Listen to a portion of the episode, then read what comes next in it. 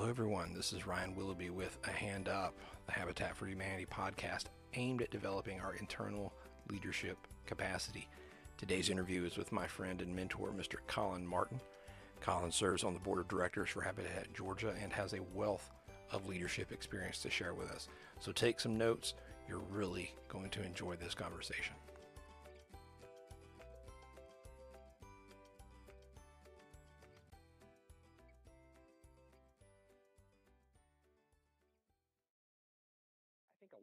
Affiliates here in the state of Georgia have had the pleasure of meeting you before at conferences and training events and stuff. But would you tell us just a little bit about yourself and maybe how long you have been involved uh, with Habitat? Well, sure. I, I grew up in Columbus. Uh, I'm a, I'm I'm at the leading edge of the Gen X generation. Um, I'll be I'll, I'm in approaching. I can't believe I'm going to say this out loud, but I'm approaching my mid 50s. Um, but uh, grew up in grew up in Columbus in a military family. My dad was retired military. My mother worked on Fort Benning. Thought I was going to make the military my career because that's you know that's what you do when you're from Fort Benning is you make the military your career. And uh, went off the University of Georgia on an ROTC scholarship um, and uh, met a young lady and uh, decided that I was going to make her my center of my life and not the military and so uh, that we we went a different direction. And um, after I did a little time in the uh, U.S. Army Field Artillery, I uh, moved to Augusta, Georgia, where I married her uh, just over 30 years ago, and um, uh, we have we have lived most of our life together in Columbus, though. The last couple of years, we have been separated because uh, my job has taken me to Fayetteville, Georgia, as the president and CEO of the Fayette Chamber of Commerce, and so we we uh, get to see each other on Friday, Saturday, and Sunday, and uh, and then I'm back up here Monday through Friday working. But um, um, 30 years, two two daughters. One's a honest to goodness, real life rocket scientist, uh, and the other one is at the University of Georgia, earning her bachelor's in social work. Um, and couldn't be more proud of our daughters. Uh, they're just they're just great folks, and Beth's a physician in Columbus and a really good one. Um, she has some uh, she has some good patients. A uh, couple who uh, Ryan you know pretty well. I, I do. I definitely do. and um, so, uh, but I, I got involved in Habitat because you and I met at the steeplechase in Callaway Gardens, and uh, we started chatting. And I had some opinions I share with you about nonprofit boards and and leadership in the nonprofit space. And um, you know what happens when you start uh, talking uh, too much, people said, "Well, you know, why don't you come over here and come to work and quit talking?" And that's what you did. you uh, you got me onto the board, and uh, it really has been a joy um, working with the Habitat Board. And uh, you know, it's it's um, it's a great organization, and uh, you know, our local affiliates do just such a fantastic job that um, it's it's just it's just a pleasure to be here.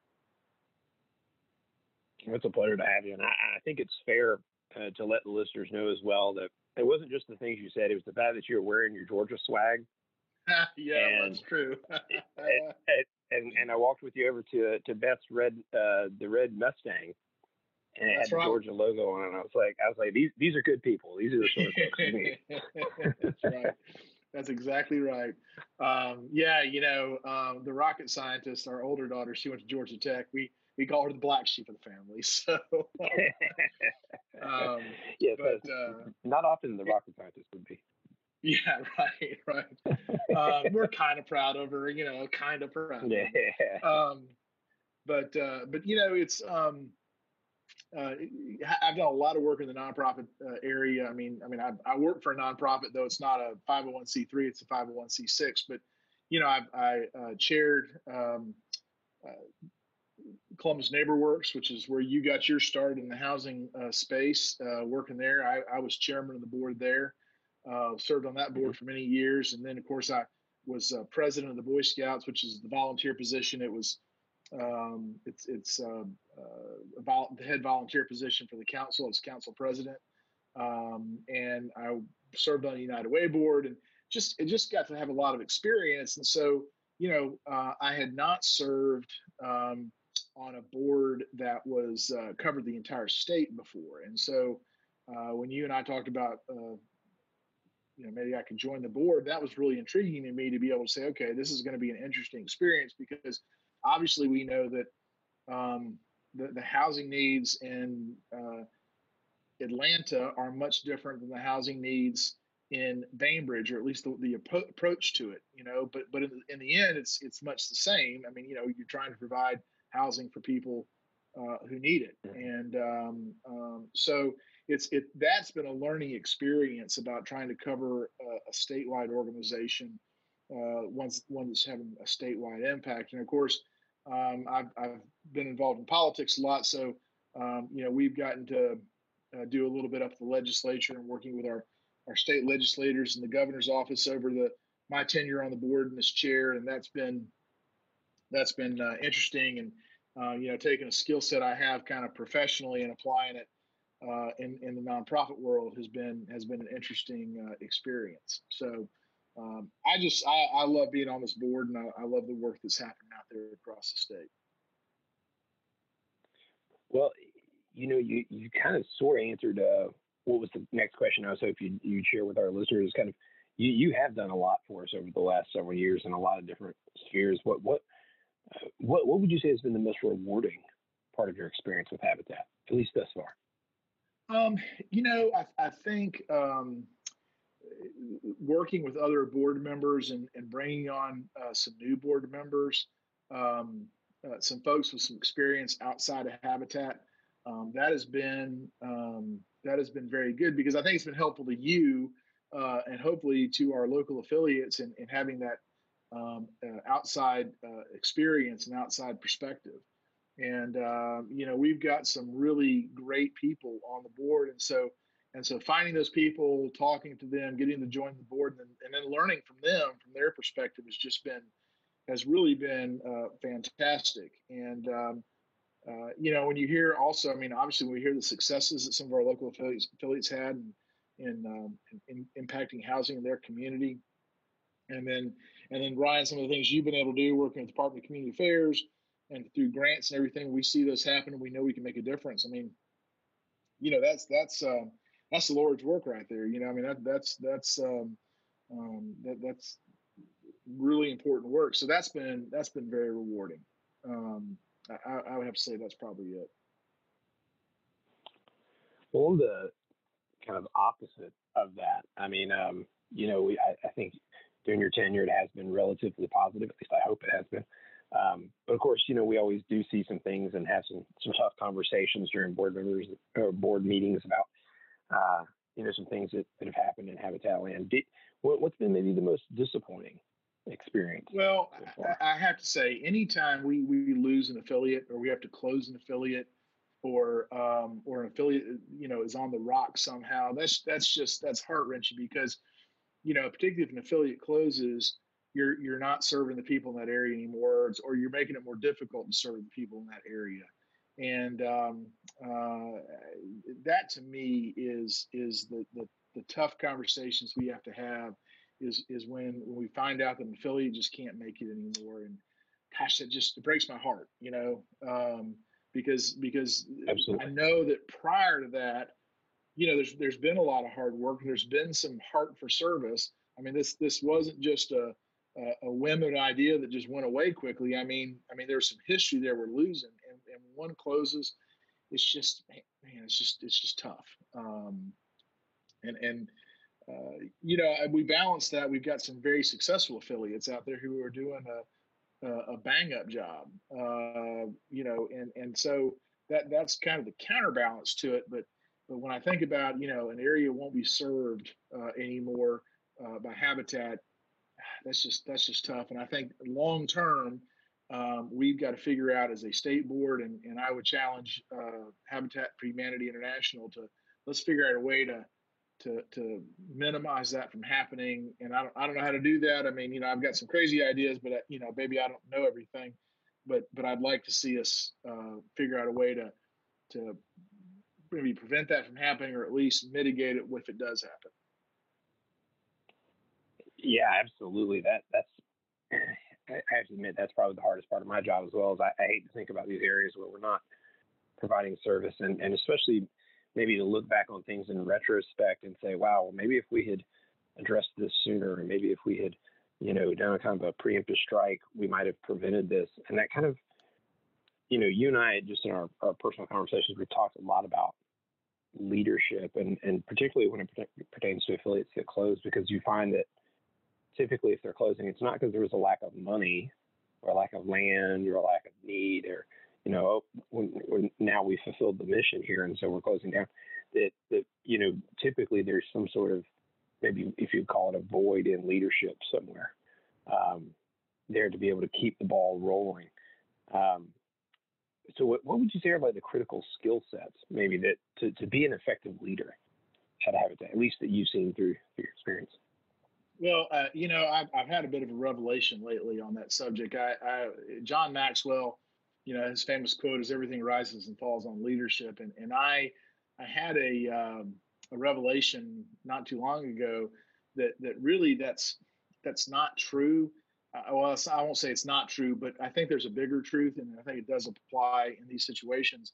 Everything rises and falls on ownership, um, and and if people uh, own the problem and and own the solution, you know, then the leadership is going to uh, uh, come from that.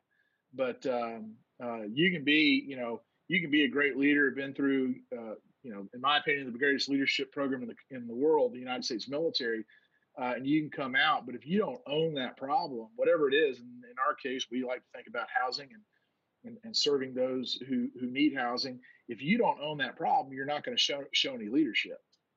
And so uh, uh, I have I have over the last I don't know several months kind of taken a different attitude that that ownership uh, of the problem and ownership of the solution is actually even more important than leadership but but once you're in, I mean, I, you talk about the critical skills for a leader in Habitat. I mean, obviously, first, um, you know, uh, we're we're uh, an organization that, that depends on the kindness of strangers, both for their their time and their talent and right. their treasure. Uh, for all three, and so you you know uh, you've got to learn both as a volunteer and I would say as an executive director or any staff member at a Habitat affiliate, you've got to learn how to manage volunteers. Um, you know, uh, people who have a limited time and um, and probably limited funding. But you know, how do you how do you enhance that to get the mission done? Um, you, have also got to be able to communicate the problem in a way that people uh, grasp. I mean, you know, um, you know, you can look at, at, lack of housing from a very uh, academic and clinical perspective, and sure, that's very interesting, and uh, but it may not move me to go act. But if you tell me a story and and you make it real for me and you show that there's a family that is in crisis uh, because they lack housing all of a sudden now you have my attention i want to go do something about it so communication is an important skill um, and you know in habitat land and well really in chamber world um, you've got to know how to raise money um, you know uh, we uh, I've got a friend who always talks about. He says, you know, a train runs on coal, but a nonprofit runs on gold.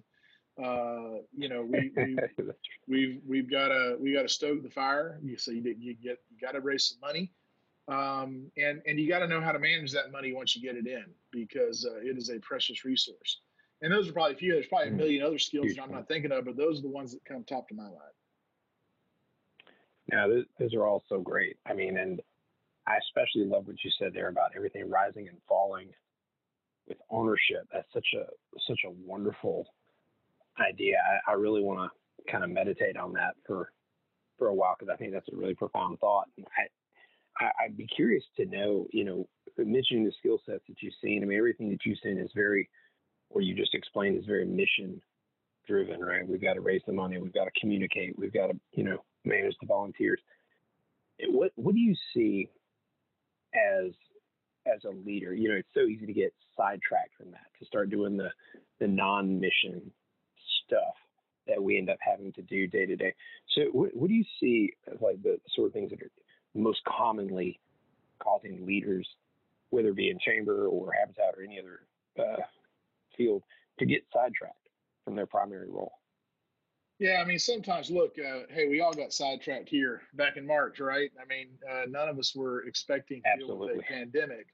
Uh, and sometimes, you know, those are the big things that are beyond our control. And you kind of have to react to those. But I'd say on a day to day basis, oftentimes, you know, it's the it's the it's the uh, uh, unimportant but um, urgent things. You know that Stephen Covey, uh, the author of Seven Habits of Highly Effective People, used a chart that uh, General later President Eisenhower used, where you know he had quad one, quad two, quad three, quad four. Quad one was urgent and important. Quad two was uh, important but not urgent. Three was uh, uh, urgent but not important, and four was neither urgent nor important. And, and, you know his point was if you spend more time on important but not urgent things, then you shrink the size of the urgent and important things. And it's easy for us to get sidetracked by either things that seem urgent and, and maybe are important because we've been neglecting them, or we get sidetracked by things that seem urgent uh, but aren't that important. And um, uh, you know, uh, look, I, I, get phone calls, and, and, I know that's happened to you. It happened to everybody. You know, you're trying to diligently work on something, and a phone call comes, and somebody uh, wants to make their problem your problem. You know, and uh, uh, it sounds like things are really bad. And then when you think about it, it's like, well, hold on, this, this isn't my problem. This is your problem. You want me to solve your problem. Um, uh, what was I saw one time? Uh, your sense of urgency does not uh, trump my sense of mission. Um, so you know, I, I think um, again, it's that sense of ownership. I like that. That uh, uh, if you hmm. if you own the problem and you own the solution, um, then you're less likely to get sidetracked. Um, but it, look, it's going to happen to all of us, hmm. uh, whether we uh, whether we right. whether we like it or not. It's um, sometimes it's how fast we can get off the sidetrack and get back on the main line that uh, that that determines our success. Wow, that's um, that's fantastic. Another uh, that's another axiom you've given me to to, to, think about uh, this morning. And I, would like to go into something that you you mentioned just a minute ago, and I, I, hate for our listeners the last several podcasts we've recorded over the last several months. Of course, we had to touch on you know the the the c word, COVID, and uh, you know you, you mentioned that that was a, a major sidetrack for everybody. Was, that was just a huge loop that nobody could have predicted. And so I'm, I'm curious to know just your thoughts, maybe not even just expressly around COVID, but admittedly with this uh, pandemic coming in and the inevitable challenges that's going to present over the next several months, several years. You know, what, what are your thoughts about habitat and the, the challenges that we're going to face? I mean, uh, the ones that we've got now, uh, ones that maybe are coming down the track that we haven't yet seen, um, and where do you see us um, rallying together and, and addressing those challenges? Well, let, us talk about so so we'll talk about the challenges. We'll talk about the opportunities first. Um, I mean, I think that you know Great. it's easy to talk about the challenges, but we got to talk about the opportunities. Um, look, when we got the order in Georgia and across the the country to shelter in place, you know, if you don't have a home, you can't shelter in a place, right? Um, and and uh, and if you have a home that's falling down around you, it's tough to shelter in place. Um, so I think we have an opportunity here to send out our message that if um, you know people are going to uh, uh, be safe uh, in times like this, they need a they need a safe, affordable, solid place to live. So I mean, I think there's an opportunity here for us to spread our message, and people are going to get it. Now the challenge, you know, is going to be uh, obviously on the fundraising end, um, as we see corporations and individuals. Um, not have the income they once had, revenue they once had, they're going to cut back in their giving. So you know you got to double down your efforts to to go raise money. Um, uh, fortunately, you know uh, construction can be done at least unless something's changed that I'm not aware of. Construction can be done right now because you're outside yeah. primarily. Um, so we do have the ability to do that. Um, and and I think one of the challenges that we have got to uh, figure out. look, it's not just Habitat; it's it's every organization out there. Is how do we cut through the clutter uh, of of information, disinformation, fake news, whatever you want to call it, um, and have people see our message um, and and and act on our message. Um, you know, unfortunately, uh, we have a great mission. Unfortunately, sometimes it can't be, you know, reduced down to a tweet and um, and and so we've got to figure right. out a way to communicate that. And that look, that's an ongoing challenge. I mean, it just seems like a a, a bigger challenge right now, but but um, you know we're we're going to have to figure out a way to, to, to, communicate our message during this time. And there's just a lot of other noise out there that we got to cut through to get our message out. Um, but I, but I think we've got that opportunity right now to be able to say um, housing's still critically important. That that's never going to go away. Um, uh, you know, there, there's there's some there's some things that are probably going to change for all of us uh, going forward. I you know I, I can foresee a time where we're going to have more people working from home. We're going to have more um, uh, short uh, commutes uh, come come to pass, uh, where people won't be able to ride to work or you know not get on a subway. Um, there's going to be some technology investment across the state, so there's broadband everywhere. I think those are some good things, but all of that is dependent on families living in homes, and that is at the heart of our mission. And so um, I, I, just I, the, the challenges are there, but the opportunities there too.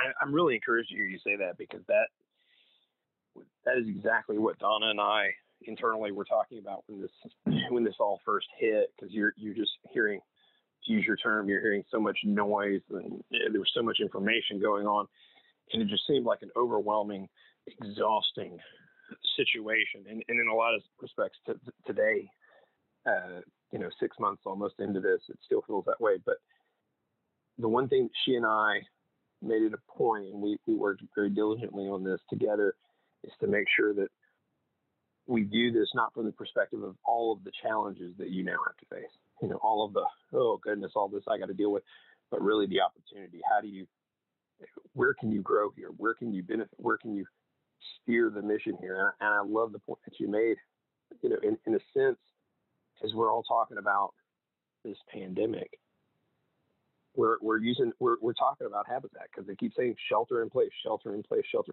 Well, how are you going to do that without shelter? I mean, it seems to me it's a perfect opportunity for us to come in and leverage our mission and leverage our experience and say, hey, look, you're trying to get people to stay safe, but the number one thing they need, they need a safe, decent place to live. So I appreciate you, you know, bringing in just that that point. I think you made a very salient point that we just cannot stress enough.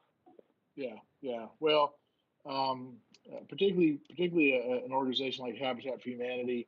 Um, th- this this is there's some challenges, but this is an opportunity, and and and if we if we miss this, shame on us because it's right there in front of us.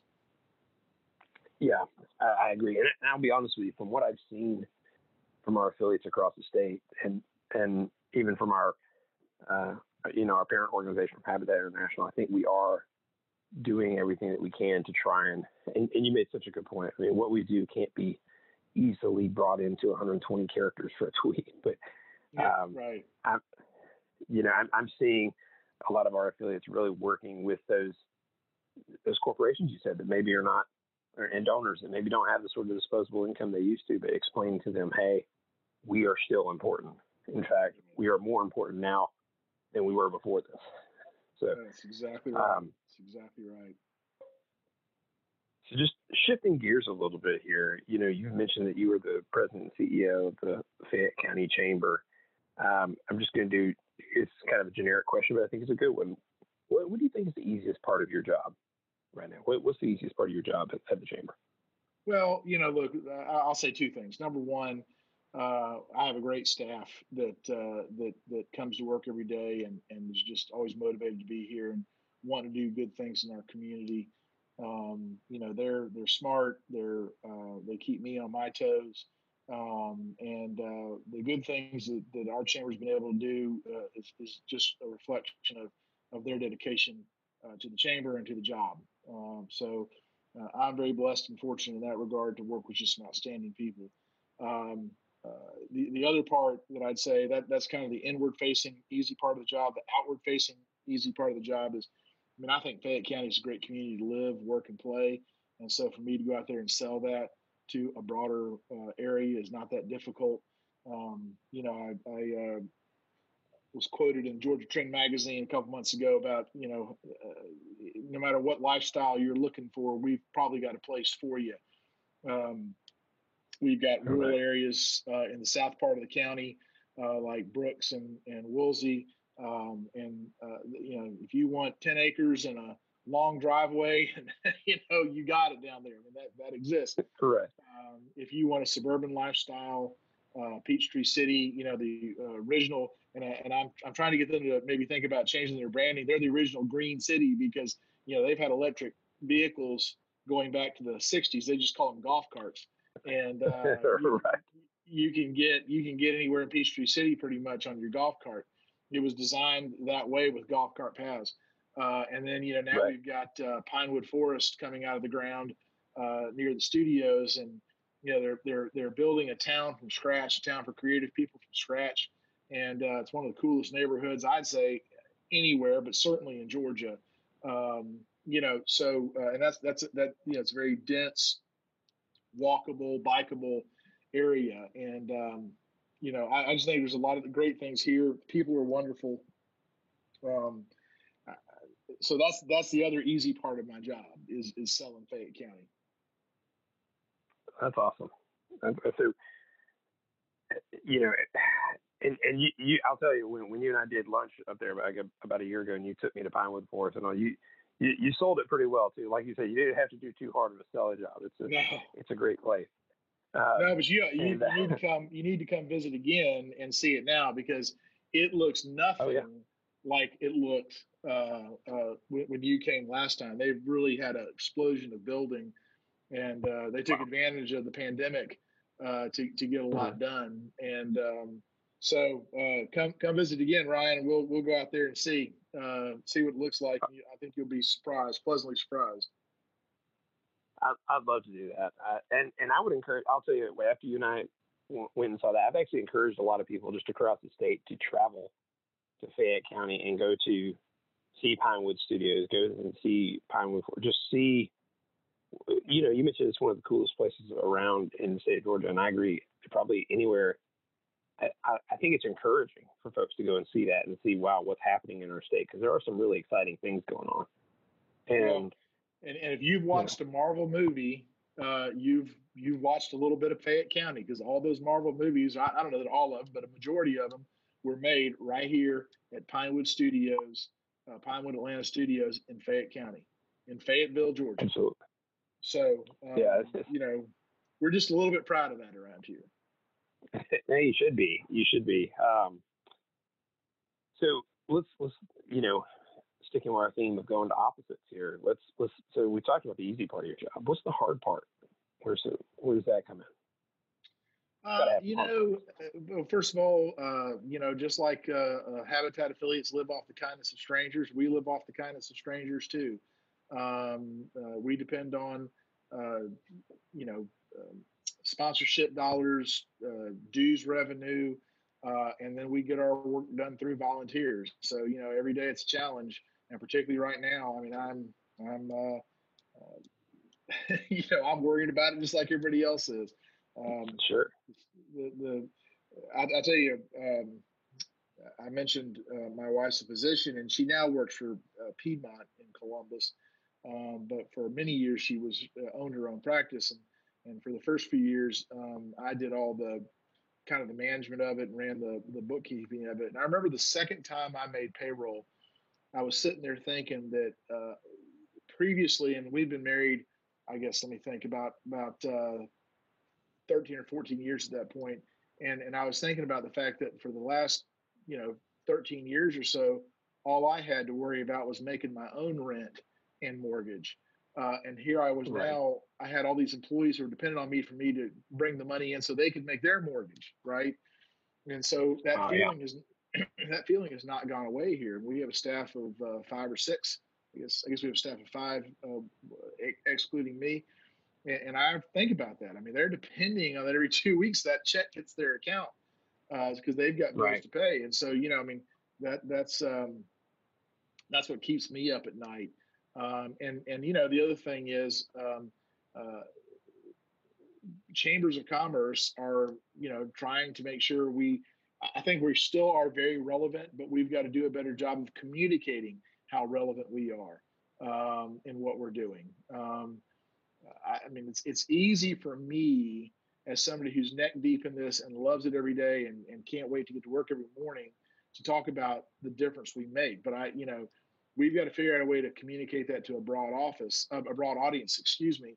And um, uh, you know, so so those are the two things that are the hardest part of my job: uh, making sure we have the funding we need to carry out the mission, and then finding a way to communicate our mission so we remain relevant uh, in today's world. That's um, that's a powerful thing to hear you say, I, and I, it's it's just very interesting because in our conversations that Don and I often have with affiliate leaders, it's you know those two things, right? It's keeping the train running on gold, uh, yeah. of course, bringing in the money, and then you know managing the people, right? Because we care so much about these people, and of course, as you hire them and work with them, you you know they to a certain extent uh, they become more than just coworkers. You know, at least they become friends.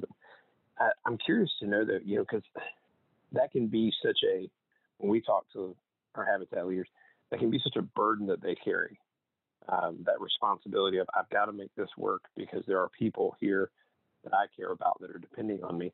And I see so oftentimes that if they carry that burden for too long uh, by themselves, they really do suffer from inevitable burnout, exhaustion, uh, just you know stress, anxiety.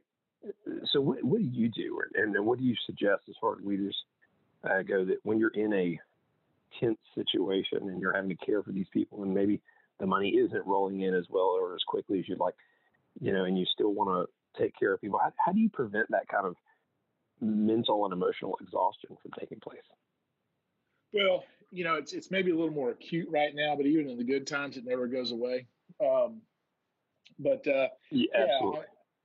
So, I mean, for me, it's a couple things. Number one, um, I try and exercise uh, uh, 30, 30 to 45 minutes at least four, if not five days a week. Um, um, you know, I, I, in fact, I'm just uh, this week have uh, hired a personal trainer so that uh, I can do a better job and be more effective in my time exercising. I was uh, one of my army buddies uh, and I were talking about this the other day, and you know, he was saying the world looks different when you're in the front leaning rest position, which is the push up position.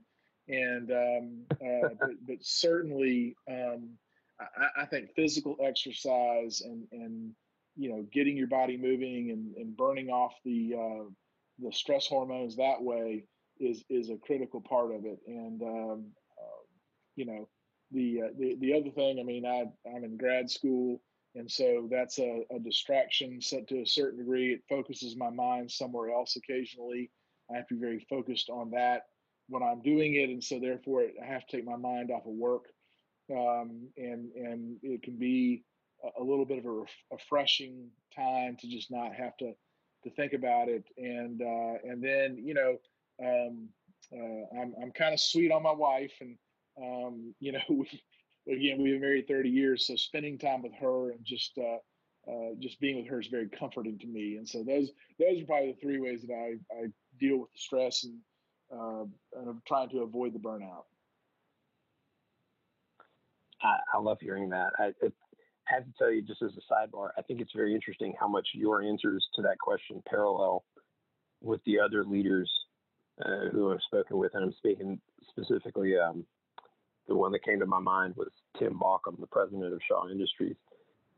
You, everything you just said is the exact same thing that he said to answer that question. It's exercising and you know finding things that you love and can focus on, but especially that importance of spending time with family. He really, yeah. really hit on that. I know that's big for you.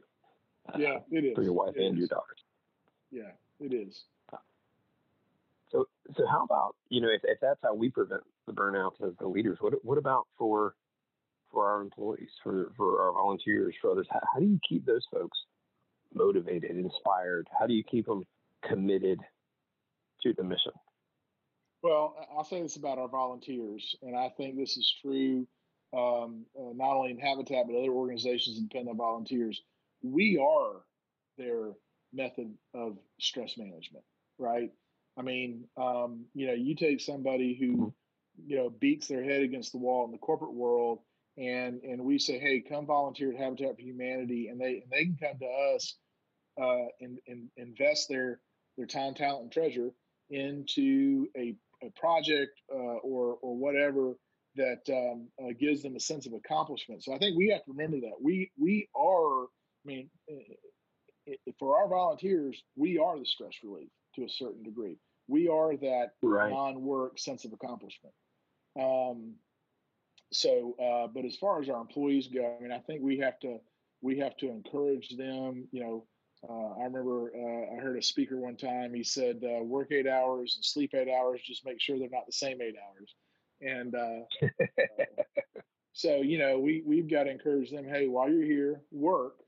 But uh, but then, you know, when you're not here and you're not working, you know, go go exercise, go spend time with family, go read a book, do do something to get your mind off the stress here. I mean, model that behavior, but then also encouraging that behavior. I, I remember during the pandemic when we were for the month of April, uh, we were working from home, and um, one of the things I talked to my staff about, I said, look, you need to find one place in your house, and that is your workplace. And when you're at work, you're in that place.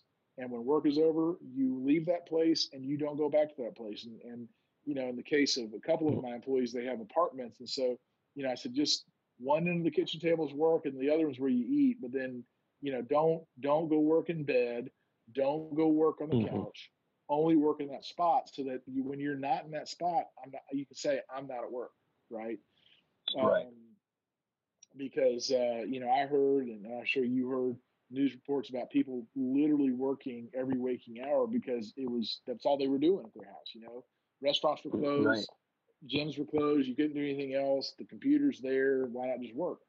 Uh, so I encourage my folks to to pick a spot in the house. Say that's my work spot. Stay there from eight to five. You know, except for maybe run the bathroom or whatever. But but then don't go back to that spot after five, and don't take your work to any other place in the house. Um, and and I think a couple of them did do that. You know, I can't say all of I didn't go inspect, but um, but I got some positive sure. feedback from from some other folks. And um, uh, but employee burnout in the nonprofit world is a real thing um, mm-hmm. because the people who are attracted to the line of work, whether it's the Chamber of Commerce or or Habitat or Boy Scouts or whatever, they're mission driven right, people, right? They're, they're not doing this for the money. Right. They're doing it for the mission. And um, and so it's it's easy when you're so mission driven to get to get hung up in it. So you got to you got to give them outlets to to uh, make make sure they have they have outlets to go uh, burn off the stress. That's awesome. That's awesome. Um, so, kind of following in this line of thinking, uh, you know, you you mentioned that you're in grad school, so may, I don't know if that's going to be part of your answer to this question or not, but I'm curious to know what are the sort of practices that you've adopted as a leader to make yourself better but both on a professional level and a personal level. The things that you're doing, the, the practices that I don't have to go to the gym or whatever every day. That's like you know, the the Colin Martin of today is ten percent better than the Colin Martin of yesterday. What what are the things that that you do? Uh, I'm just I'm just going for at least one percent better, not even ten, just one percent better. yeah, um, sure, sure. Yeah, I mean, I think I think leaders have to be learners. Um, you know, you have to constantly uh, challenge yourself um, and, and, be a learner. I mean, certainly um, at this point in my career, um, I mean, a, a, master's degree is not going to you know get me promoted to the next job. Uh, so this is purely for the for the joy of learning and and, and pushing myself. Um, uh, I'm getting a degree in government, which you know, uh, even even though I've uh, have a pretty good understanding of, of um, how how a bill becomes a law. Uh, I have learned some new things this semester in uh, my introduction to public policy class uh, because you know they start talking about from the theoretical point of view. Uh, outside, right. Uh, Ryan, I, I, know you'll at least appreciate this, and, and probably people who are closer between your age and my age will appreciate this. We were doing a presentation to the class, and I made sure we included um, the uh, Schoolhouse Rock version of "I'm Just a Bill Stuck on Capitol Hill," and um, you know, and, and, I told That's immediately I told, what I thought of. Yeah, right. I I uh, I told my classmates. I said, if you want to know why I got into politics, it's because I watched this kid. I said that sounds pretty cool. I think that's what I want to do. Right. Um, oh, that's so, awesome. Um, but but yeah, so constantly learning. Uh, I mean, if, if even in my car, uh, I'm, I've usually got a podcast in. Um, you know, uh, Michael Hyatt um, or um, uh, the Covey leadership. Uh, uh, they do put one out. Darren uh, Hardy. I mean, I'm always just looking to lead for just some little edge, some little idea to help maybe do my job just a, a, little bit better.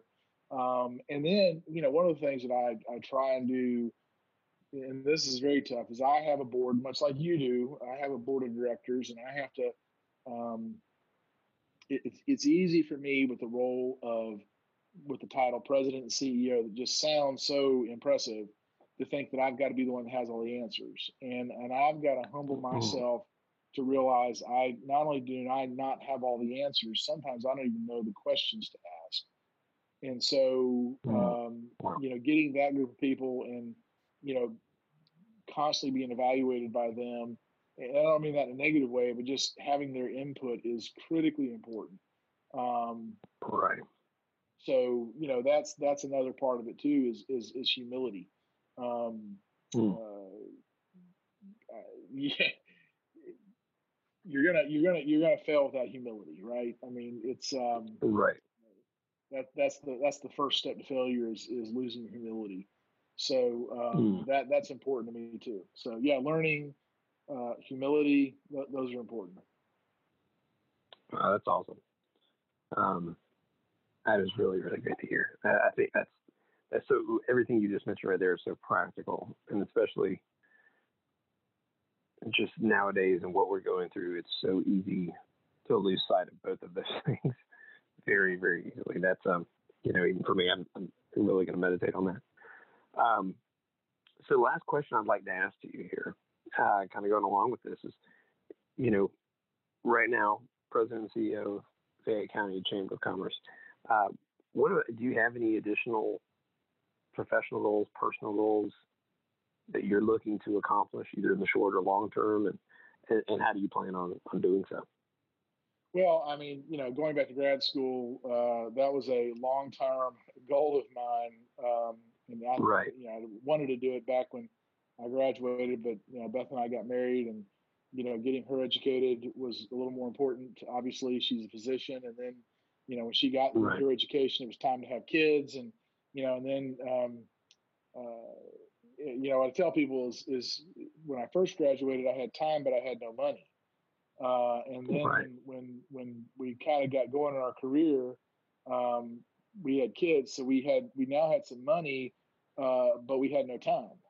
And so finally, right. you know, the kids are kids are grown and gone, and I've got the time and the money to do this. So so one of my you know I'd say near to long term professional goals is finishing this master's degree.